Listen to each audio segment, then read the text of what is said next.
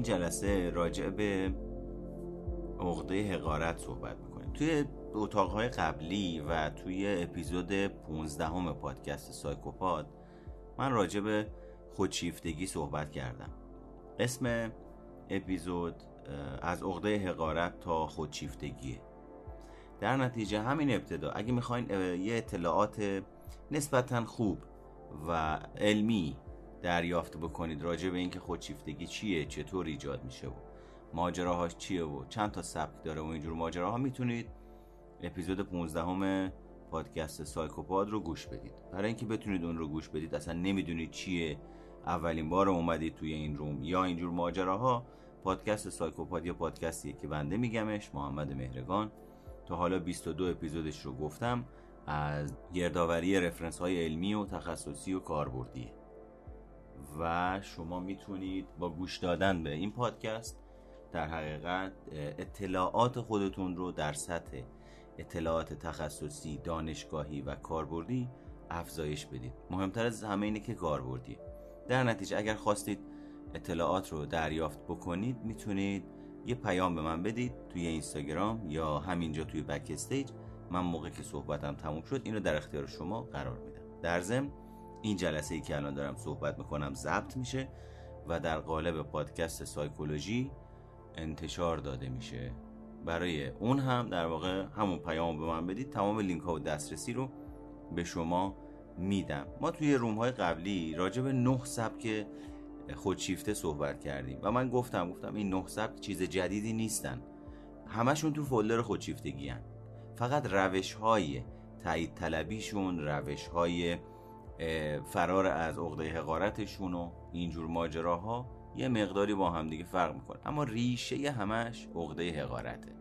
پس در نتیجه امروز وقتی ما داریم راجع به این موضوعات صحبت می‌کنیم داریم برمیگردیم به اصطلاحا ریشه های تحولی افرادی که درگیر خودشیفتگی هستن. چه مقدار؟ نمی‌دونم.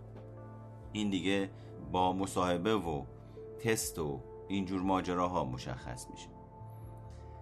حقیقتش اینه که بخش مهمی از مشکلات امروز جامعه ما به مسائل تربیتی و خصوصیات روانی افراد برمیگرده.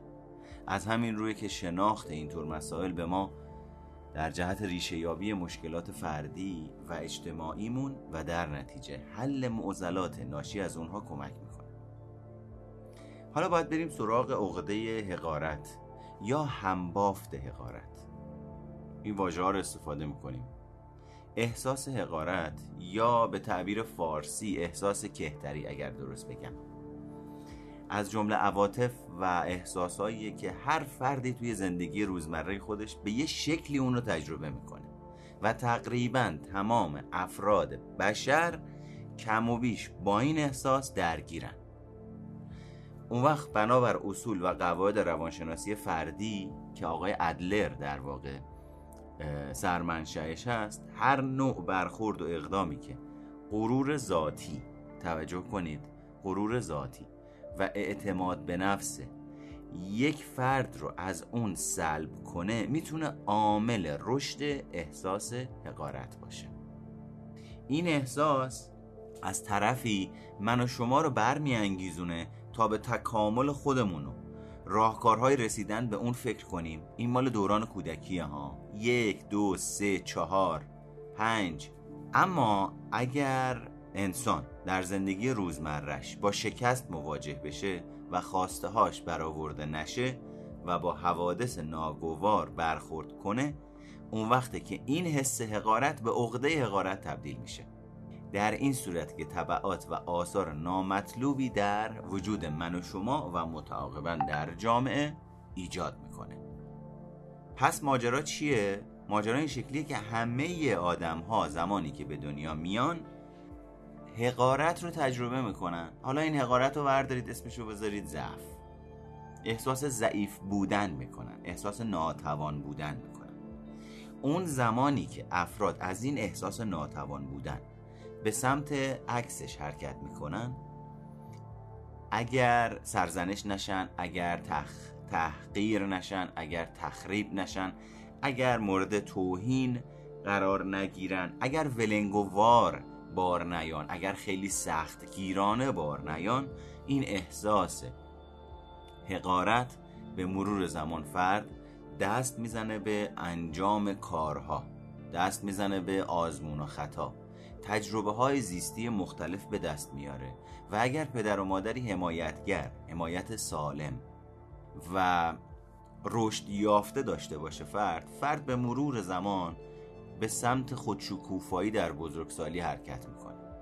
اما اگر از دو سالگی که در واقع رفتارهای کنج گونه در وجود بچه نمایان میشه و میشه مشاهدش کرد. حالا سرک می‌کشه کنجکاوی می‌کنه شیطنت می‌کنه بازی می‌کنه هر لیبلی که من و شما بزرگسال به اون رفتار کودک میچسبونیم ازش می‌بینیم در واقع اگر تحقیرش نکنیم مدام هیبش نگیم بکن نکن بچه رو بگیر. آسیب نبینه. مسئولیم در برابرش. حواسمون باید بهش باشه. نباید این کارو بکنه. باید این کارو بکنه. حالا بقیه چی میگن؟ بچه وسط اتاق پهنه. آبرومونو نبره. این بچه چرا اینقدر جیغ داد می‌کنه؟ بزن تو سرش بابا. دهنشو ببند خستمون کرده. یعنی چی؟ یعنی پدر و مادر از عوامل اساسی و بنیادی موجودی به اسم انسان ناآگاهن در نادانی به سر می‌برن. یعنی چی؟ یعنی اگر من پدر من مادر منی که اصلا الان بچه ندارم. به عنوان یه انسان. خودم رو نشناسم رفتارهای تخریبی از خودم نشون میدم ناخداگاه با داشتن توجیهات منطقی و عقلانی. اما زمانی که ما میایم ژنتیک رو در نظر می‌گیریم یعنی بچه وقتی به دنیا میاد تا سن بزرگسالی حدوداً چهل درصد انواع افکارش انواع احساساتش و انواع رفتارش تحت تاثیر ژنتیک قرار داره. حدوداً 35 درصد چهل درصد در ارتباط با محیط در تعامل با محیط پدر، مادر، فرهنگ، جامعه فشارهای اجتماعی، ترتیب تولد وضعیت اقتصادی، جنسیت در واقع شخصیت اون کودک شکل می‌گیره. حالا شما پدر مادری رو در نظر بگیرید که از هیچ کدوم اصلا از مسئله ژنتیک و خلق و خو خبر نداره. نمی‌دونه دستبندی خلق و خوی افراد چیه. یعنی ممکنه یه آدمی هیجان پذیر باشه ممکنه از نظر ژنتیکی یه آدمی هیجان گریز باشه. ممکنه یه آدمی از نظر خلقی خلقش پایین باشه آروم باشه. یه آدمی خلقش واکنش پذیر باشه. یعنی به محرک های کوچک پاسخ های هیجانی بیشتری میده بزرگی میده. حالا پدر مادری که از این ماجرا بیخبرن چی کار می‌کنن؟ نمی‌دونن مال خلقشه نمی‌دونن ژنتیک غیر قابل تغییره. نمی‌دونن این به صورت ساختار بنیادی وارد این دنیا شده. فقط سوالشون این شکلیه. این بچه چرا اینجوریه؟ چرا نحسی می‌کنه؟ چرا اینقدر گستاخی می‌کنه؟ چرا اینقدر حوصله نداره؟ بریم ورش دارین بیارین از دو اتاق. خب اون بچه وقتی ذاتش اونه اون وقت به اسم تربیت به اسم اینی که من پدرشم من مادرشم به اسم اینی که می‌خوام از انزوا طلبی نجاتش بدم اون بخش ذاتیشو نادیده می‌گیرم می‌خوام بفرستمش تو جمع. خب وقت این بچه سکته می‌زنه که. همش معذبه همش آشفته است. چرا؟ چون برخلاف سرشت بنیادیش بدون آگاهی نامناسب با شرایط و موقعیت من هلش میدم اون تو. عین میمونه که یه دفعه ای آدم رو بدون اینکه شنا بلد باشه هلش بدیم تو استخر. چه اتفاقی واسش میفته شوک میشه دو قلوب آب می‌خوره دست و پا می‌زنه داد و بیداد می‌کنه. وقتی هم میاد بیرون از استخر با همه قهر می‌کنه. تازه اسمش هم اینه که ما پدر مادرش هستیم خیر و صلاحش رو می‌خوایم. در صورتی که تو زندگی ما عموما پدر مادرها از این خبر نداشتن. آیا پدر مادرها مقصرن؟ خیر. پدر مادرها مقصر نیستن. تقصیر کار نداریم. پدر مادرها مؤثر هستند. اثر بخش هستند. این اثر بخشی یا سالم و رشد دهنده است. یا ناسالم ناکارآمد و تخریبگره اما بریم سراغ علل پیدایش عقده حقارت. در بین کودک ها بچه ها چند گروه متمایزند که آمادگی بیشتری برای پذیرش و پرورش عقده حقارت دارند. شماره یک بچه هایی که از نقص یا زایعه عضوی رنج می‌برن یعنی ناقص به دنیا میان. این آدم ها این بچه ها یک بار به علت اینی که در محیط خودشون در خانوادهشون زمانی که دارن با خودشون به عنوان یک شخصیت مواجه میشن در موقعیت حقارت قرار می‌گیرن. یعنی من یه چیزی رو کمتر از دیگران دارم. یعنی من یه نقصی دارم. یعنی من یه ضعفی دارم که دیگران ندارن. و یه بار دیگه به این علت مورد سوء استفاده اصطلاحا قرار می‌گیرن. موقعی که میرن در تولد اجتماعیشون اتفاق میافته. یعنی مورد تمسخر قرار می‌گیرن همسالانشون تردشون می‌کنن رفتارهای خاص باهاشون انجام میدن. اینجاست برای این بچه ها عقده حقارت اتفاق میفته خود آقای ادلر هم از نظر جسمی مسئله داشته. و اصلا به خاطر همین بوده که تونسته عقده حقارت رو از تو زندگی خودش در حقیقت راجبش صحبت می‌کنه و الان شده یه روی کرد. فرد نگر شماره دو بچه هایی که با لذت آزادی بی قید و شرط و رفتار خودسرانه معنوس میشن و همیشه به حوثهای کودکانشون و خامشون پاسخ مثبت داده میشه. این دسته از افراد با رسیدن به دوران بلوغ و روبرو شدن با واقعیت زندگی اجتماعی اگر شرایط بر وفق مرادشون نباشه احتمالا به یه معزلی برای جامعه تبدیل میشن پرخاشگری می‌کنه نق می‌زنه بد می‌کنه. چرا؟ تا اون چیزی که می‌خواد به دست بیاره. کدوم دسته از پدرها و مادرها این گونه بچه ها رو پرورش میدن؟ پدر مادرهای سهل انگار. پدر مادرهای آشفته و قافل پدر مادرهای مسترب که در کل بهشون میگیم غافلن از زندگی. اصلا در دنیای روانشناختیش مشغوله. مشغول چیه؟ برطرف نشدن نیازهای دوران کودکیش اقده های حقارت خودش خودشیفتگیش سهل انگاریش عدم مسئولیت پذیریش دیگی که برا من نمیجوشه می‌خوام سر سگ بجوشه. چرا فلانی فلان حرف زد. وسط همه این داستان ها این بچه میاد میگه من بستنی می‌خوام من اسباب بازی می‌خوام من اینو می‌خوام من اونو می‌خوام. اون وقت اون مادر یا اون پدر خود مشغول یا سهل انگار یا تحول نیافته صرفا بدون اینکه تعملی بکنه تجزیه تحلیلی بکنه پردازشی بکنه دو, دو تا چارتایی بکنه فقط به خاطر اینکه بچه رو از سر خودش باز کنه اون چیزی رو که می‌خواد در اختیارش قرار میده. وقتی بچه توی همچین فرهنگی بزرگ میشه اون وقت باور عمیقش باور هیجانیش اینه که من هر لحظه هر چیزی می‌خوام به هر روشی که می‌خوام تا جایی که جا داره زور می‌زنم به دستش بیارم. به دستش نیوردم پرخاشگری می‌کنم داد می‌زنم همدلی نمی‌کنم. هدف وسیله رو در بزرگسالی برام توجیه می‌کنه. می‌کشم که به هدفم برسم. مهمم نیست چه اتفاق میافته. کلاهبرداری می‌کنم که به هدفم برسه.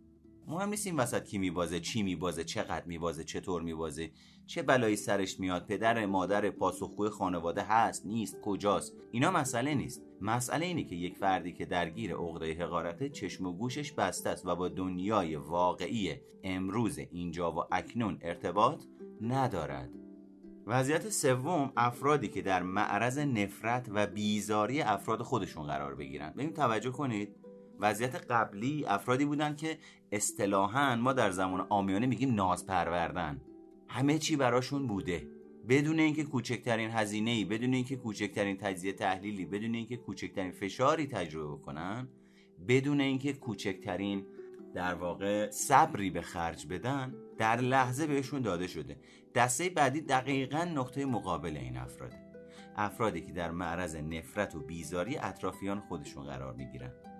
و یا توی محیط آلوده به نفرت و بیزاری پرورش پیدا می‌کنن در جوانی با دلی سرشار از خصومت و نفرت قدم به اجتماع می‌ذارن. افرادی که در دوران کودکی نادیده گرفته شدن. افرادی که در کودکی سرزنش میشن. افرادی که در کودکی هویتشون رو به جای اینکه رفتارشون رو اصلاح بکنن مدام بهشون میگن تو خوب نیستی.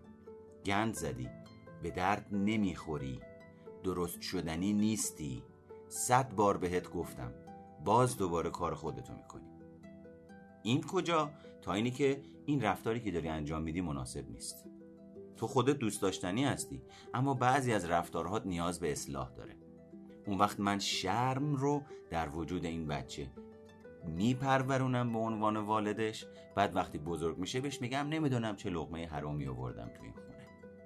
در صورتی که نه ربطی به لقمه حروم داره نه ربطی به خدا داره که الان بخواد سر اون آدم تلافی کنه. ربطی به رفتار خام و نابالغ و ناپخته اون پدر و مادر داره که توهم دانایی دارن که ما می‌دونیم. ما خیر و صلاح بچه‌مون رو می‌خوایم. بعد پوست از سرش می‌کنن ورم دارن میارن. عین رادیویی که خراب شده میندازنش تو مرکز روانشناسی میگن درستش کنید. خبر ندارن که این بچه بیمار پیداه. بیمار پنهان همون دو نفری که با بچه مثل شیع برخورد می‌کنن.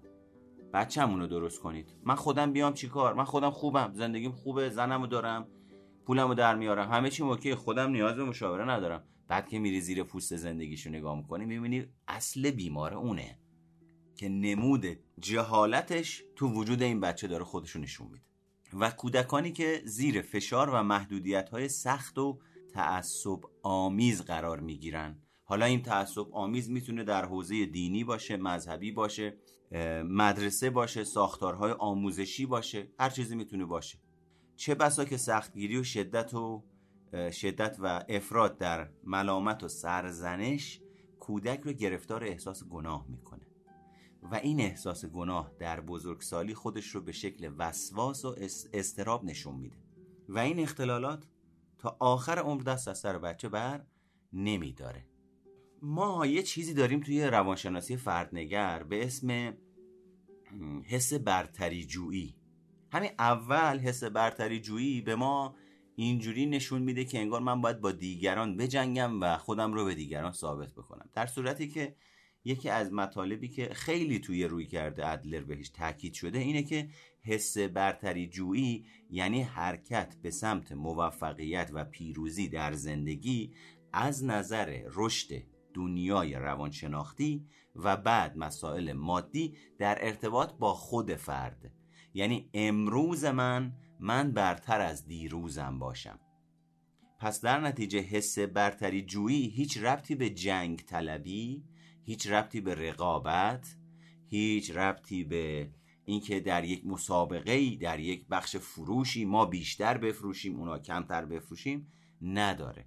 برتری جویی یعنی میل من به رشد شخصی و روانشناختی خودم که در نهایت در اثر این رشد روزانه ماهانه سالانه من هم از لحاظ شناختی هیجانی رفتاری ادراکی بینشی و نگرشی رشد می‌کنم هم در اثر رشد این ویژگی های درون فردی ارتباطاتم شکل خاص خودش و مطلوبش رو به خودش می‌گیره و هم به مادیات مطلوبی در دنیا دست پیدا می‌کنم. حس برتری جویی ریشه و اساس بسیاری از احساسها و کارهای هنجار و ناهنجار ماست.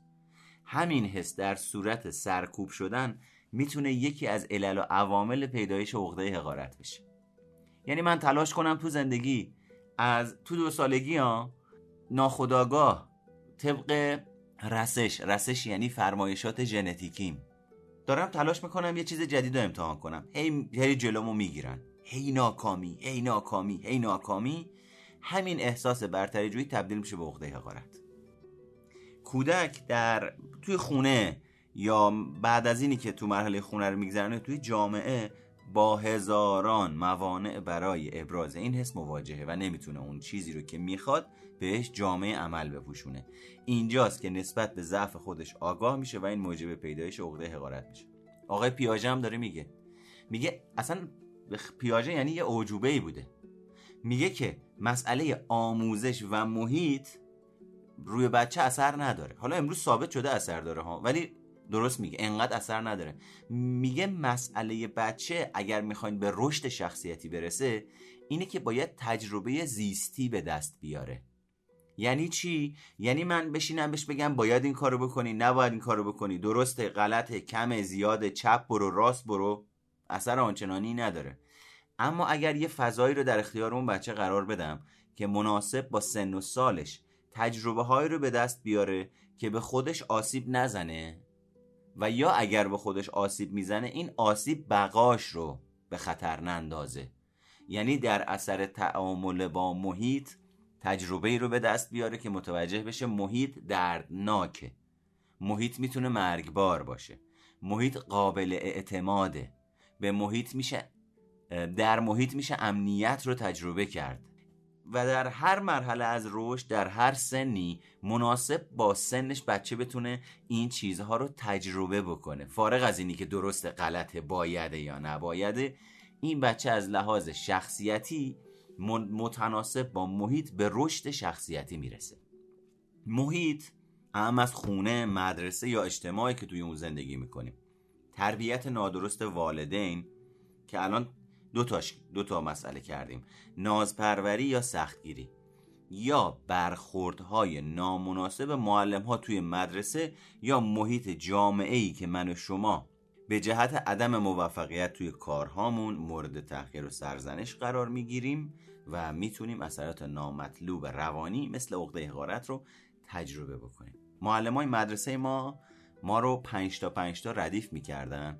بابت اینی که نمرمون پایین تر از 15 شده ردیفی چکبارونمون می‌کردن. معلم ریاضی ما اینجوری بود که وقتی نمرمون پایین تر از 15 می‌شد توی ریاضی باید کچل می‌کردیم. یعنی من هیچ وقت اینو نمی‌تونستم بفهمم. هیچ وقتم از اون معلم خوشم نمیومد هیچ وقتم از ریاضی خوشم نمیومد. تا جایی که رسیدم به یه جایی که مدیر مدرسه ریاضی رو افتادم. مدیر مدرسه توی تابستون نشست با من ریاضی کار کردن. اون نه منو سرزنش می‌کرد نه با من دعوا می‌کرد نه منو تحقیر می‌کرد نه برام تنبیه میگذاشت که چرا نمرت اگه اینجوری شد اونجوری میشه. من اون ترم نمرم شد 20 بهترین درسی که دوست میداشتم ریاضی بود اون ترم. در صورتی که کل زندگی از ریاضی متنفر بودم. چرا؟ چون یه عواقبی برای من داشت یعنی شرطی سازی کلاسیک. انگار معلمه داره با سگ برخورد می‌کنه. وقت غذا دادن یه زنگی رو به صدا در بیاره ترشحات دهن این سگ را بیفته. بعد اون وقت بعد از اون دیگه فقط اون زنگه رو بزنن. این هم همین کارو با ما می‌کرد. اگه نمره ریاضیت پایین تر از 15 بشه کچل. ما کلا اون ترم کچل بودیم. هیچ وقت هم ریاضی با ما درست کار نمی‌کرد. درسش رو می‌داد می‌رفت. این یعنی یک رابطه انسانی بین من و او برقرار نبود. یک رابطه از بالا به پایین استادی شاگردی معلم محصل وجود داشت. من هیچ وقت با اون آدم نتونستم ارتباط بگیرم. اما اون مدیره رو امروز که نگاه می‌کنم می‌بینم با من رابطه انسانی برقرار کرد. یعنی معلم ریاضی ما یه آدم خودشیفته بود که فقط بر پایه باید و نباید داشت کار می‌کرد. اما مدیر ما می‌گفت اشکال نداره. یاد نگرفتی؟ دوباره با هم دیگه کار می‌کنیم. بارها و بارها ما رو میپذیرفت با وجود خطایی که داشتیم توی ریاضی. و همین پذیرش و احساس درک شدگی بود که باعث رشد شخصیتی ما می‌شد. مسئله بعدی فقر یا از دست دادن پدر و مادره از دست دادن نعمتهای بزرگ از قبیل پدر و مادر و همسر می‌تونه یکی از عوامل احساس حقارت عقده حقارت باشه. بچه هایی که در دوران طفل بودنشون با شرایط سخت مالی رشد کردن در باطن خودشون نوعی عقب مندگی و ضعف احساس می‌کنن و این احساس در خاطره اونها تا پایان عمر باقی میمونه.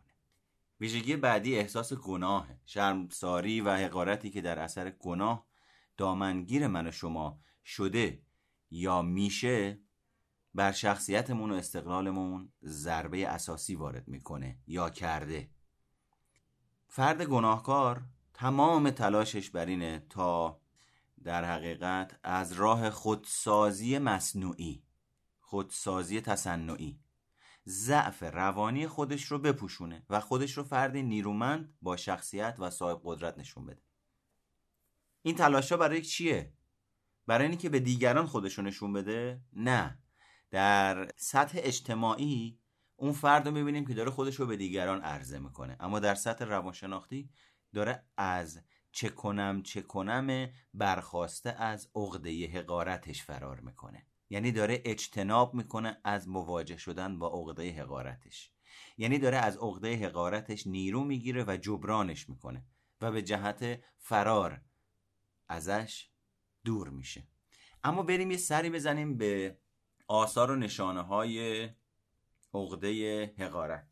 زمانی که عقده حقارت تو وجود یه آدمی شکل می‌گیره برای کاهش و پیشگیری از خطرهای احتمالی این فرد به مکانیزم های دفاعی رو میاره. مکانیزم دفاعیش چیه؟ جبران. یعنی چی؟ یعنی فرار می‌کنه. یعنی در جهت عکس عقده حقارتش فرار می‌کنه. به خاطر نگاه می‌کنه می‌بینیم آدمایی که گرایش افراطی به شهرت دارن. گرایش افراطی به قدرت دارن. گرایش افراطی به تایید طلبی دارن. در دسته افراد خودشیفته قرار دارن و موقعی که نگاه می‌کنی زیر سطح روانشناختیش رو نگاه می‌کنی می‌بینی یه عقده بزرگ حقارت اونجا هست و وقتی میری ریشه های تحولی زندگیشو یعنی رابطه با پدر و مادر و شرایط زندگیشو نگاه می‌کنی می‌بینی یا ناز پرورده است یا تو سری خور بوده یا تحقیرش کردن یا پدر و مادرش از دست داده یا یه نقص فیزیکی داره. و اینا باعث میشه این به این شکل در بزرگسالی خودش رو نشون بده. توجه داشته باشید که جبران چیز بدی نیست جبران افراطی سالم نیست. اجتناب چیز بدی نیست. اجتناب افراطی چیز سالمی نیست. تسلیم چیز بدی نیست. تسلیم افراطی چیز نام... نامناسبیه. چرا تسلیم چیز بدی نیست؟ این افرادی که الان توی زمینه های خیلی بیشتر می‌بینیم توی زمینه های مثلا مذاکره ای مدیریت کسب و کار. تسلیم هیچ وقت نمیشید. موقع که داره مذاکره درس میده. هیچ وقت تسلیم نداریم بشید. خب یعنی چی تسلیم نمیشی آخه؟ الان تو چی داری یاد میدی به آدما؟ ماجرا این شکلیه. تسلیم اگر استراتژیک و برخواسته از من بزرگسال باشه میشه انعطاف پذیری میشه تعمل میشه تفاهم میشه حق با شماست. من اشتباه کردم. میشه شما درست میگید. بهتر این روش رو اصلاح کنیم. میشه اقلانی اندیشیدن. اما از اونجایی که من و شما هیچ شناختی نسبت بهش نداریم نه دو کلام کتاب می‌خونیم نه یه ذره خودمون رو به چالش می‌کشیم نه اینجور ماجراها. اون وقت وقتی یه نفر میگه تسلیم باش میگم من تسلیم بشم. من تو فلان کلاس فلانجا شرکت کردم گفته تسلیم ابدا. آقا من ببازم شکست بخورم. آره این شکست نیست این استراتژیه این منطقه این پلیتیکه این هوشه که من بدونم کجا با استفاده از روش تسلیم دست زیرو بگیرم که هم هزینه روانی کمی برای من داشته باشه هم هزینه روانی کمی برای دیگران داشته باشه بردی برای من داشته باشه و بردی برای اونها. کجا جبران کنم برای دیگران؟ ولی جبران افراطی جبرانگر افراطی چی کاره است؟ جبرانگر افراطی مدام در خدمت دیگرانه. مدام داره مهربونی افراطی به دیگران نشون میده. مدام داره با استفاده از مهر و محبت افراطی توجه خودش رو از عقده حقارتش معطوف می‌کنه به زندگی دیگران. این دیگران بچهشه شوهرشه همسرشه پدرشه مادرشه همکارشه میشه آدم ایثارگر. آیا آدم ایثارگر بده؟ نه آدم ایثارگر افراطی روشاش غیر سازنده است. وگرنه ذات ایثار بد نیست. حالا وقتی که احساس حقارت بر ناخودآگاه من و شما نقش ببنده یعنی در دوران کودکی بشه اتوماتیک وجود ما. الان من دیگه در سطح آگاهیم متوجه نیستم عقده حقارت دارم. در سطح آگاهیم یه آدمی هم که شهرت دارم دنبال قدرتم در خودشیفتگی دارم به سر می‌برم و به قول یونگ در پرسونا دارم به سر می‌برم. پرسونا یعنی چی؟ یعنی نقاب و نقش. نقاب و نقشی که من انقدر در طول دوران زندگی از عقده حقارتم با حالت جبران فرار کردم اومدم شدم یه من کاذب. بعد اون وقت غرق شدم تو این من کاذب و فکر می‌کنم این من کاذب من اصیل منه. اینو به دیگران نشون میدم به خودم هم نشون میدم. و اون عقده حقارت و نتایجش هیجاناتش افکارش تولیداتش رو میفرستم از سطح آگاهیم خارج. پایین. میره تو ناخداگاه به مرور زمان وقتی طبق روش های جبرانی افراطی زندگی می‌کنم اون هی عمیق و عمیق و عمیقتر میشه. اما نادیده گرفتنش به هیچ عنوان به معنای از کار افتادنش نیست. اما اینی که من احساس حقارت یا عقده حقارتم رو از آگاهیم خارج کنم و دیگه احساسات ناخوشایند و ضعیف بودن و بدبخت بودن و حقیر بودن رو تجربه نکنم به این معنی نیست که کار نمی‌کنه. کار می‌کنه تمام رفتار من و شما هم تحت تاثیر خودش قرار میده. در حقیقت افرادی که درگیر یا این آسیب رو می‌خورن یا مبتلا به این حس عقده حقارت میشن وقتی نتونن خودشون رو مسلط مهمتر و برتر از دیگران بکنن در صدد استفاده از روش های تخریبی برمیان. به ویژه نسبت به کسایی که در دلشون از اونها کدورت دارن. حساسیت بیشتری از خودشون نشون میدن. تو همین راستایی که هر نوع تهمت غیبت استهزا اسناد القاب بد شایع پراکنی دروغگویی از اینا عبایی ندارن و با ابزارهای آلوده به تخریب و تضعیف دیگران می‌پردازن ما اینجا رو کلاب هاست می‌بینیم. الان البته یه ذره کم شده. یا نمی‌دونم من ازش فاصله گرفتم دیگه نمی‌بینم. اما روزای اول همین اتفاق بود. یه نفری رو مچشو می‌گرفتن میآوردن رو استیج 600 نفر اون پایین نشسته آبروشو میبردن. هم هم نشستن پایین دارن نگاه می‌کنن. یعنی اصلا این برا من عجیب بود که ای وای ببین چقدر عمق فاجعه ما. زیاده که اصلا نمی‌فهمیم. یکی داره آبروی یکی رو می‌بره داره بی آبروش می‌کنه. ما هم نشستیم داریم نگاه می‌کنیم. یعنی من به عنوان یه فرد مسئول این تو ذهنم کار نمی‌کنه که اون داره یه کار اشتباهی انجام میده آبروی اینو می‌بره. من چرا بشینم تو این اتاق؟ یعنی ببین اون آدمه چقدر باید بیکار باشه. چقدر باید خام باشه چقدر باید تحول نیافته باشه که این شرایط رو روابط این متغیرها رو معلفه ها رو نتونه درک کنه و در حالت تسلیم و گنگ گیج بشینه بازی دو نفر دیگر رو نگاه کنه. افراد مبتلا به این حس گرفتار عدم اعتماد به نفس وابستگی شدید عدم اتکای به خود. عدم اتکای به خود یعنی چی؟ یعنی من حقیر خودم رو توانمند نمی‌بینم. تو چه زمینه ای تو زمینه های مختلف. در جهت جبران افراطیش برمیام. به خاطر اینه که نگاه می‌کنی می‌بینی آدمایی که عقده حقارت دارن 600 تا certificate دارن. ولی موقعی که میری نگاه می‌کنی می‌بینی هیچ کدوم از این certificate ها و دوره هایی که رفتن تو زندگیشون به کارشون نمیاد. فقط قابه به دیوار فقط نقابه فقط وجه هست فقط نقشه. ولی موقعی که با خودش حرف می‌زنی دوزار حالیش نیست. هزیون بزرگ منشی یه جوری تو وجودش رخنه کرده و تو دنیای خیالی و رویایی خودش سیر می‌کنه. دنبال آدمایی هم میگرده که بشینن پای صحبتش و مخلصم چاکرم بکنن و که اون از اون عقده حقارتش فاصله بگیره. بگه به به ببین من که حقیر نیستم آدما رو مگه من حقیر بودم؟ این همه آدم منو دنبال نمی‌کردن. این همه شهرت نمی داشتم خودشو اینجوری توجیه می‌کنه. و در نهایت دچار بیهویتی میشن دیگه. این صفات در دوران مختلف زندگی از طفولیت تا کهنسالی توی هر زمان به تناسب سن و سال این آدما ظهور می‌کنه. اسیان و تقیانگرن مردم رو به حساب نمیارن و اصول اخلاقی رو رعایت نمی‌کنن. قانون برای دیگران قانونه. اگه من یه طرف رفتم اشکال نداره. ولی اگه از همون مسیری که من یه طرف رفتم یکی یه طرف بیاد باید پوست از سرش بکنم باید بخت بدبختش کنم. باید ادبش کنم. باید نشون بدم کد کیه چرا؟ چون قانون رو رعایت نکرده. ولی نه تو ادراکش نه تو حافظش وجود نداره که. بابا همین دو ساعت پیش خودت از این مسیر یه طرفه اومدی. آخه من خیلی کار واجبی داشتم. بعد اینجا توافق محلیه. ما مال این محلیم. توافق محلیه. به خاطر همین اوکی. ولی اون که مال این محل نیست. بعد وقت معیار سنجشه میشه. معیار سنجش این آدمه میشه محل. نمیشه شعور انسانی. که قانون برای همه قانونه. توافق محلی یعنی چی؟ وقتی قانون گفته اینجا یه طرف است نه من داره نه تو داره. یه طرف است. این فرد سعی می‌کنه خودشو در ظاهر به گونه غیر از اون چیزی که هست نشون بده. حقارت خودشو کتمان می‌کنه و به خود نمایی افراطی رو میاره. افراد مبتلا به این حس دست به هر کاری برای مطرح کردن خودشون می‌زنن و ولو اینکه هزینه مالی عاطفی جانی و روانی گذافی براشون داشته باشه. نگاه می‌کنی می‌بینی سرمایه گذاری کرده با کله خودش می‌خواد بره جلو بهش میگی داری میری تو چاه. میگه شما نمی‌دونید من می‌دونم. بعد میره تو چاه موقعی که از چاه میاد بیرون میگه فلانی فلان کارو کرد که ما رفتیم تو چاه. بازم سهم خودشو نادیده می‌گیره.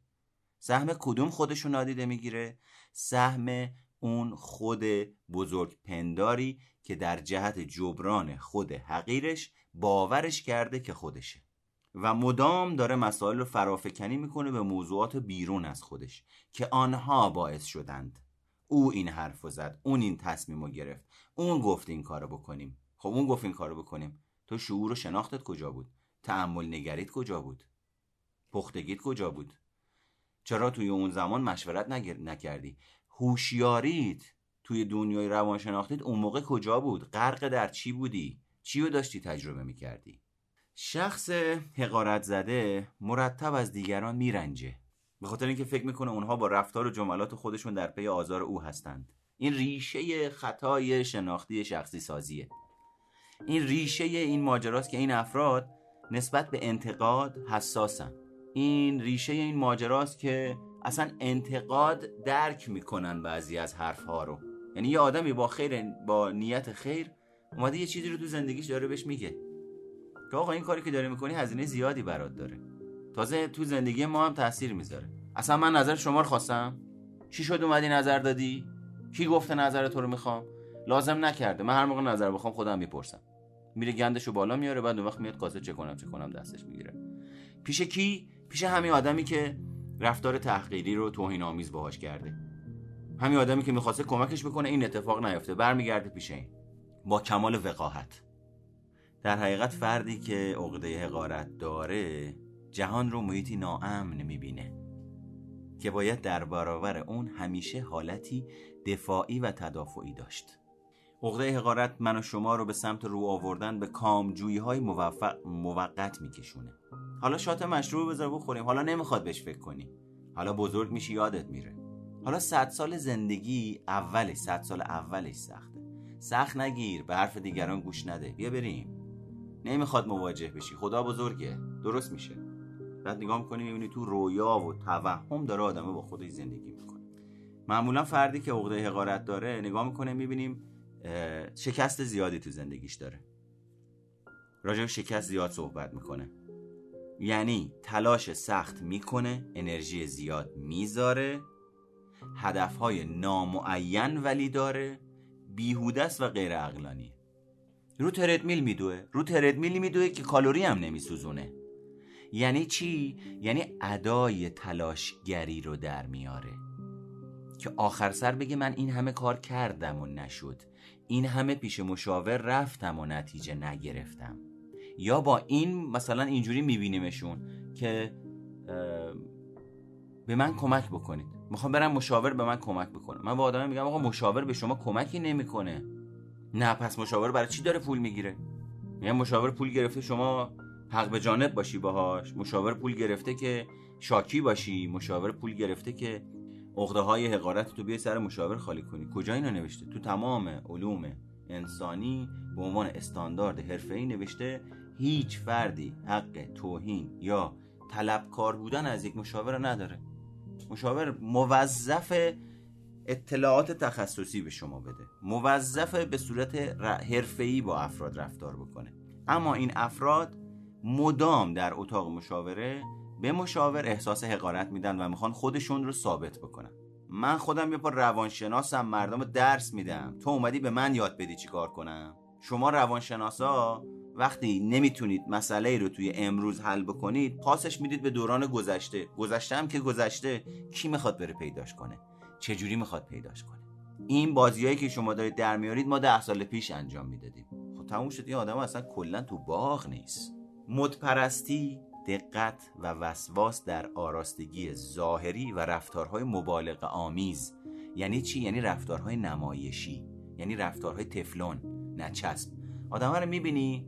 سنش چل ساله رفتار یه دختر 16 ساله رو می‌کنه. لحنش تیپش مدل پوش هیچیش به هیچیش نمیاد. اینها همش برمیگرده به عقده حقارت. فردی که اسیر حقارت های درونی خودشه تنها با تکیه بر صفات و استعدادهای خودشه که موفق میشه. شخصیت نوین خودش رو بر پایه صحیح بازسازی کنه. این هم میشه ریشه اونجایی که میگن فرد خودشیفته یا کسی که اختلال شخصیت خودشیفته داره از مقاومترین نوع اختلالات و افراد به درمانه. چرا؟ چون تا زمانی که فرد به صورت خود انگیخته تمایل نشون نده با عقده حقارتش مواجه نشه هیچ کس نمی‌تونه براش کاری بکنه. و متاسفانه افراد خودشیفته از خودشون فرار می‌کنن تا با عقده حقارتشون مواجه نشن.